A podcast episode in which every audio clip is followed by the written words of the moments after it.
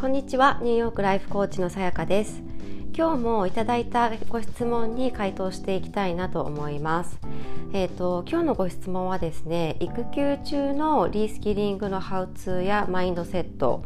えー、あとは時間の効率化ということですね、えーとまあ、私がそのこの息子がその、えー、と半年ぐらい生後半年ぐらいの時にコーチングの勉強を、まあ、あのして資格を取ったということで時間の作り方や勉強のコツがあれば教えてくださいとあのいうことです。で、えーと、ご質問くださった方は、えーと、留学経験などはないけれども英検1級を目指したいと考えているということですね。すごいですね。えーと、と今何級を持たれているのかちょっと、ま、もしかしたら順位9まで持たれてるんですかね。あの私も英検1級を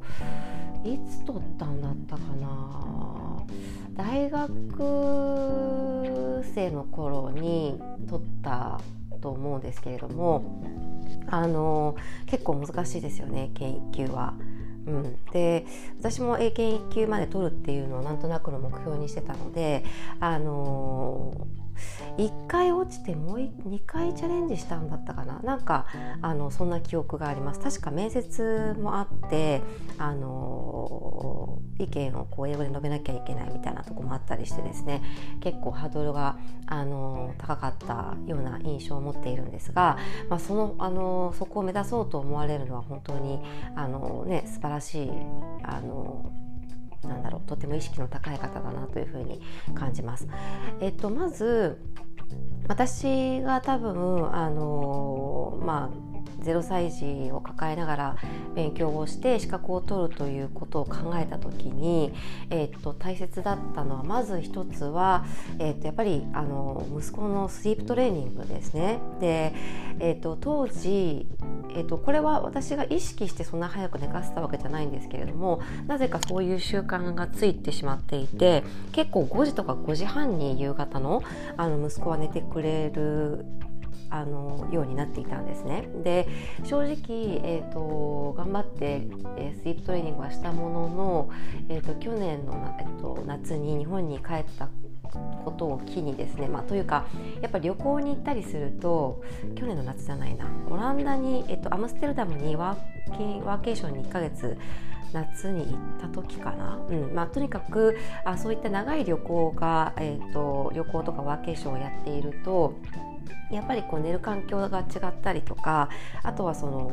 ベビーベッドがなかったりするので、えー、とどうしても息子がこう出てきてしまったり部屋から出てきてしまってなかなか1人で寝かせるっていうことができなくなってしまってあの現在も一緒に寝寝寝ているんですけれども今は全然あのスリップトレーニングがまたあのできていなくてニューヨークも取ったらまたやろうって思ってるんですけれども、まあ、とにかく当時は、えー、と5時半とかには寝てくれてたんです。で、えー、と夜起きることはあったんですが、えーとまあ、夫がいてくれればあのでこう牛乳をあげたりとかすれば、えーと、また寝てくれるっていう感じだったのでそれは一つ大きかったかなと思います。もう夕方以降基本的には時間、まあえーと時間があるとは言わないけれども娘のねそういった宿題を見たりとか、えーと、家事やったりっていうことはあるのでもちろんそのフルでずっとあったわけではないんですけれどもそれでもやっぱりあのなんだろう例えば8時9時まで起きていて、えーと、その息子と一緒に寝かしつけをして私も寝てしまうみたいな生活だったらあの時間が相当足りなかったなっていうふうには思うんですね。だからそこが結構あの私の中ではあのポイントだったかなと思います。で結構あのコーチングの勉強なので、えーと、例えばもう丸3日間あの物理的に、えーと、別のその会場に行かなきゃいけないっていうことが3回ぐらいあったりとかあとは、えーとその間いろんなそのグループでのあの活動であったりとかコーチングの練習だったりっていうことで他の人とスケジュールを合わせて、えー、とやらなければいけないことがすごくあったのでその調整は結構大変だったかなとは思うんですけれどもでもやっぱり息子が寝てくれている時間であれば設定できたというところがあるのでそれはすごく大きかったかなと思います。でもう一つはあの英検を息を取りたいという多分そのモチベーションのえーと、を強くあのご自身で認識するっていうのも大変切なのかなと思います。私はやっぱりあのコーチング勉強している時にものすごく楽しかったりとかあのコーチになりたいっていう気持ちがすごく強かったので結構勉強をすることに対しては何だろうあ面倒くさいなとかやらなきゃとかいうのはもちろんゼロではなかったですけれどもあの割と前向きにあのどんどんどんどんやっていけたかなと思うんですね。なので、えーと、何のために英検1級を取りたいのか英検1級と取るとどんなあのいいことが、えーとあるのかっていうことをえー、と考えていただいてそのモチベーションを失わないモチベーションを見失わないっていうことを意識するのが大切なんじゃないかなと思います。であとは、えーと、とにかくやっぱり余裕が、えーと、あることもとても、えーと大切だと思っていてもうただでさええーと、多分育児してるだけでもうそれだけで本当にぐったりだと思うんですよね。でそれでプラスその勉強をするという、えー、気力体力を確保するためにはどうしたらいいのかっていうのを考える必要があると思っていてあのどこか他で、えーとエネルギーをあの蓄えられるようなものはないかっていうことですね。私はどうしてたかな？ちょっと自分でもあの私は多分結構その時間の使い方っていうところもそうなんですけどこれっていう優先順位が多分割と明確でで優先順位が低いものに関しては割とポンポン手放すのがうまいだと思うんですね。例えばあの例えば洗濯と一つとっても丁寧にやる方って多分なんだろういくらでもやり方があると思うんですよ。で私が実家にこの夏帰っていた時にびっくりしたのが全自動洗濯乾燥機なのに父があの最初の洗濯が終わった後に一回その洗濯物をパンパンはたいて伸ばすこうなんだろうな伸ばすことで乾そのその後の乾きがの仕上がりが綺麗になるって言うんですよね。でしかもかつあの洗濯が終わったらもうすぐ出さないといけないみたいな感じでえそれ全自動 全自動洗濯乾燥機の意味ないじゃんって私は思ったんですけど、まあ、そういうその何て言うんでしょうねこだわる人っているじゃないですか。でそれはすごくいいことなんですけどあのもし他に実現したいことがあるのであれば一旦ちょっとそこはあのもう目をつぶるっていうかもう洗濯機に任せて全部やってもらう。もうあんまりそういうのは気にしないみたいなことであったりとかあとは何だろうお料理ですよね。やっぱりお料理ってあの人によってあの何品作るとかどれだけ手をかけるとか手をかけたいとかあのそこが結構人によって差があるところだと思うんですね。で私別にお料理は嫌いではないんですけれどもあの優先順位は結構低いんですよ。でだけど、えーと、体にいいものを、えー、取り入れたい取り息子とかその家族にも食べさせたいっていう気持ちは強いのであの買うものは例えばオーガニックだったりとか質のいいものをあんまり手をかけずに、えーと、やるっていうのが結構私の中では何だろうあの決まっているパターンで。例えばアメリカだと結構オーブン料理をやるんですけれどもあのオーブン料理って私も全然あの正直日本にいる時はほとんどあのやることがなくて、まあ、その例えば焼き芋焼くとかあのなんだろうオーブン料理、まあ、鶏を焼くとかそういうたまにオーブン料理をすることはあったんですけどそんな日常的にはなかったんですね。だけどアメリカに来てすごく便利だなと思ったのが、まあ、そもそもアメリカのあのオーブンすごく大きいんですよ。だから、えーと、そこにお肉だったり野菜だったりをバーって置いてでも一緒にこうあので、まあ、ちょっと塩コショウしたりとか、まあ、たまにソースとかかけてあのもうそれで温めちゃう。で結構オーブンだと多分あの火の通り方がゆっくりになるみたいですごくお肉とか魚も美味しく焼けるんですね。で野菜とかもちゃんとグリルされているしもうすっごい楽なんですよ。でこれで例えばお味噌汁とあのご飯みたいなあのでまあニューヨークの時は納豆手作りしたので納豆みたいな感じでだったりあのとにかく手手と時間をかけないっていうことを私は知っていたしそそそれをやる自分に対して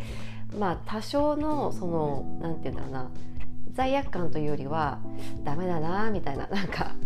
すごい手軽なあの手抜き手抜きというか手軽だなみたいに思うことはあるんですけれどもでももうそれでいいやっていうふうに自分では割り切って今私こっちに集中したいからみたいなあのだからそういう割り切りも大切だなと思うんですよね。で私はあと金曜日はあの基本はもう外食かテイクアウトテイクアウトというか、えっと、デリバリ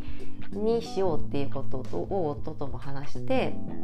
あのいたので作る時ももちろんあの余裕があれば作ったり、まあ、気が向けば作ったりもするんですけれどもあのもうオフみたいな感じであのやってたりあとは土日ももう本当にあのどうするみたいな感じでまあじゃあ簡単でいいかみたいな感じで、まあ、ほぼ毎日毎食簡単なものなんですけれどもあの、まあ、そこに対して自分にネガティブな判断をしないっていうそこはもうあのもう OK っていうふうにすることもとっても大切だと思います。やっぱできてない自分に対してあの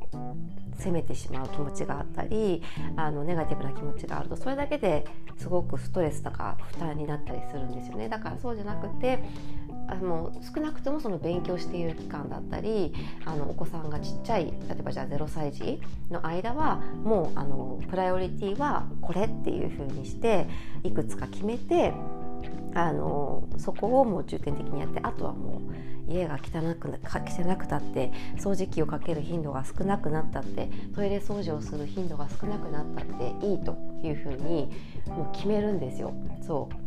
そういう手放しをしていくことがとっても大切でで家事って実はその毎日やってたりすることなので意外とすぐできちゃったりするから、まあ、ちょっと頑張ればできるって思うんですけどでもそのちょっとの頑張りの蓄積が結果あのそれを毎日毎日やってると、まあ、ある時パーンってこうあのいっぱいいっぱいになって爆発するみたいなことがあるんですよね。だからあのだったりあとはその家事で動いていない時間もあれやらなきゃ次あれやらなきゃっていうことで頭の中にこうその家事が占領するじゃないですか。そこでエネルギーとかを取られてるわけですよね。あの本当は別のことに集中できる時間かもしれないけれども。だからもうやらないって決めるとかじゃあ週に何回最低何回はやってたいみたいなあのそれぞれの家事に対する頻度を決めてでもそれができてれば OK っていうふうにあのする、まあ、とにかくだからもうバーを下げて下げて下げて下げるんです。でこう漠然とまあ、あのやってない自分もにも優しくなればいいんだっていうことだけだと結局あまり解決しないので具体的に何回とか決めるのはすごくあのいいやり方じゃないかなというふうに思います。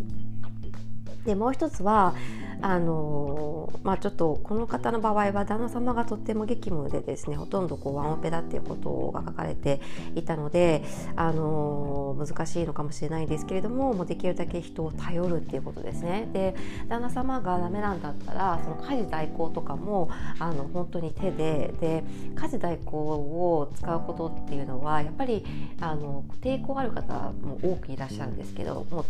う利用されて始めるとみんなすごいいいって言うんですよ。だからそれはすごくおすすめで確かにお金はかかるんだけれどもそのその数時間、まあ、数何万円なのか何千なのかわからないですけれどもでどれくらいのそのストレス度合いが、えーと減るかっていうことを考えるとあのプライスレスだなって 思うんですよね。私もすごくこうニューヨーク特にあの高かったりするのでどうしようかなって悩んでいた時期があってその時まだ仕事してなかったのであったんですけどあの頼まれてる方にもうねとか言ってこれはもうプライスですよって言われてそっかって思ったんですよ。でその方は、えーと、旦那様と2人暮らしなんですね。でだから一見そのなんだろうそんなに大きく散らかることもないでしょうしあの家事代行とか必要ないんじゃないかって一見皆さん思うじゃないですか。でもあのそんなの関係ないんですよ。別に家族が多いから使っていいとか働いているから使っていいとかいういうことはもう全然なくてあのもう誰だって活用していいことだと思うんですね。クオリティオブライフを上げるために。だからそれも私はおすすめだなと思います。何かその一つご自身がちょっと苦手な家事だったり気が重いなと思ってる家事だったりあの時間を取られている家事を一つでもいいからあの外部に任せてみるっていうのもあのいいんじゃないかなというふうに思います。で、えっと、時間管理のところなんですけれどももうこれはねその今今あのお伝えした通りやっぱり優先順位だなと思うんですよ。あの何をどれくらいやってなきゃいけないっていうのはないわけじゃないですか。正確正解はなくて正解は自分で作っていくものでこれこそ。で自分の自分の時間の使い方をどうしたいか。自分のエネルギーの分配をどうしたいかっていう観点で、えーと、今のその育じゃ育休だったら育休期間、えーとあなたにとって一番大切なことって何ですか？なんかこういろいろやいろいろやっている時間を取られていることを書き出してみてその中で例えばベスト3を選んでその3つをとにかくやるであとはもうもうあの全然できてなくてもいい余裕がある時だけにやるっていうふうに決めてしまう。うんやっぱりあのでそれ決めることによっていや今の優先順位はこれだから別に他はいいのっていうふうに思えると思うんですよね。であのそうでご自ご自身としてもあのちゃんと自分にとって意味のある大切なものに時間が使えてるなっていうふうに思えると思うんです。であのおそらくその0歳児だったりすると、ね、その時ってもう毎日成長するし、まあ、もちろん手もかかるしでその時間ってすごく貴重ですよね。でそのあのこのご質問くださった方もお子さん2人いらっしゃるということなのでおそらくあのその今のあの小さい時の時間っていうのがどれくらい大切かっていうこともきっとわかると思うんですよ。だからあのそこもきっと優先順位が高くなるところなんじゃないかなと思うのであのじゃあねあの一見そのパーッとなんとなく日常を暮らしているとあ私なんか今日何も一日せずに一日何もしないで終わっちゃったっていう罪悪感があるかもしれないけれどもその優先順位を明確にすることによっていやでも私は今あの今日たっぷり子供とあの一緒に時間を過ごせることができた。でそれはもしかしたら優先順位で一番高いかもしれないし2番かもしれないし3番かもしれないんですけれどもどちらにしても数あるたくさんやらなきゃいけないことの中ですごく上にあるものなわけですよね。だからそれって意図的にあの自分がその時間を取ることを選んだわけだからすごく意味の意味のある時間なんですよ。そうそうそう。だからあのぜひぜひですねあの優先順位いろいろ考えてみて何があのご自身にとって大切かなというのを明確にした上でもうそこを重点的にやるであとはあの基本的にはもう気にしないし自分を責めることもしないっていうことをあのやってみていただけたらなと思います。やっぱ完璧にね何でもやろうとするともう時間もかかってしまうしあのうん何て言うんでしょうねそれは全部できないんですよやっぱり。あのやってもいいけども疲れちゃうし息切れしてしまうしやっぱ継続することが大切なわけですよね。だから継続するためにっていうのはやっぱりね長距離走を考えても短距離走みたいにもうフルパワーで走ったら長い間走れないわけじゃないですか。だからどうやったらあのフルパワーじゃなくって長く走り続けられるその仕組みがで仕組みにできるかっていうことを考えるのはとっても大切かなと思います。特にあのお子さんがちっちゃい時はコントロールができないことがたくさんあると思うので時間だったりタイミングだったり。そこはあのなんだろうな。寛大に受け止めてあのぜひ長続きしている仕組みをあの見出していただけたらなと思います。で、えーと、英検1級も何て言うんだろう。別に育休中に絶対取らなきゃいけないっていう、ね、わけではなさそうなのでじゃあ育休中にこれくらいまでいけてたらいいかなみたいな。なんかそういうそのあの今の状況を考えた上で現実的な目標っていうのをちょっとあの考えてみるのもいいいいんじゃないかなというふうに思います。はい、いかがだったでしょうか？だいぶマシンガントークになったんですけれどもあの本当に、ね、時間管理のことは結構やっぱ聞かれるんですよね。で私も確かに割と自分は得意だなと思うんですけど私は結構なんかやこれやりたいこれやるって決めたらなんかもうとにかくそれをまずやるっていうやっぱ優先順位がうんが高くなっちゃうんですよねそう思いがあのそこに出てしまうので。だから私は逆にそれを後回しにしてやらないっていうことの方が苦手なんですけど、あのー、うん、やっぱ自分にとって今どういう時間の使い方をするのがいいのかっていうのを明確にするっていうことが一番かなというふうに思います。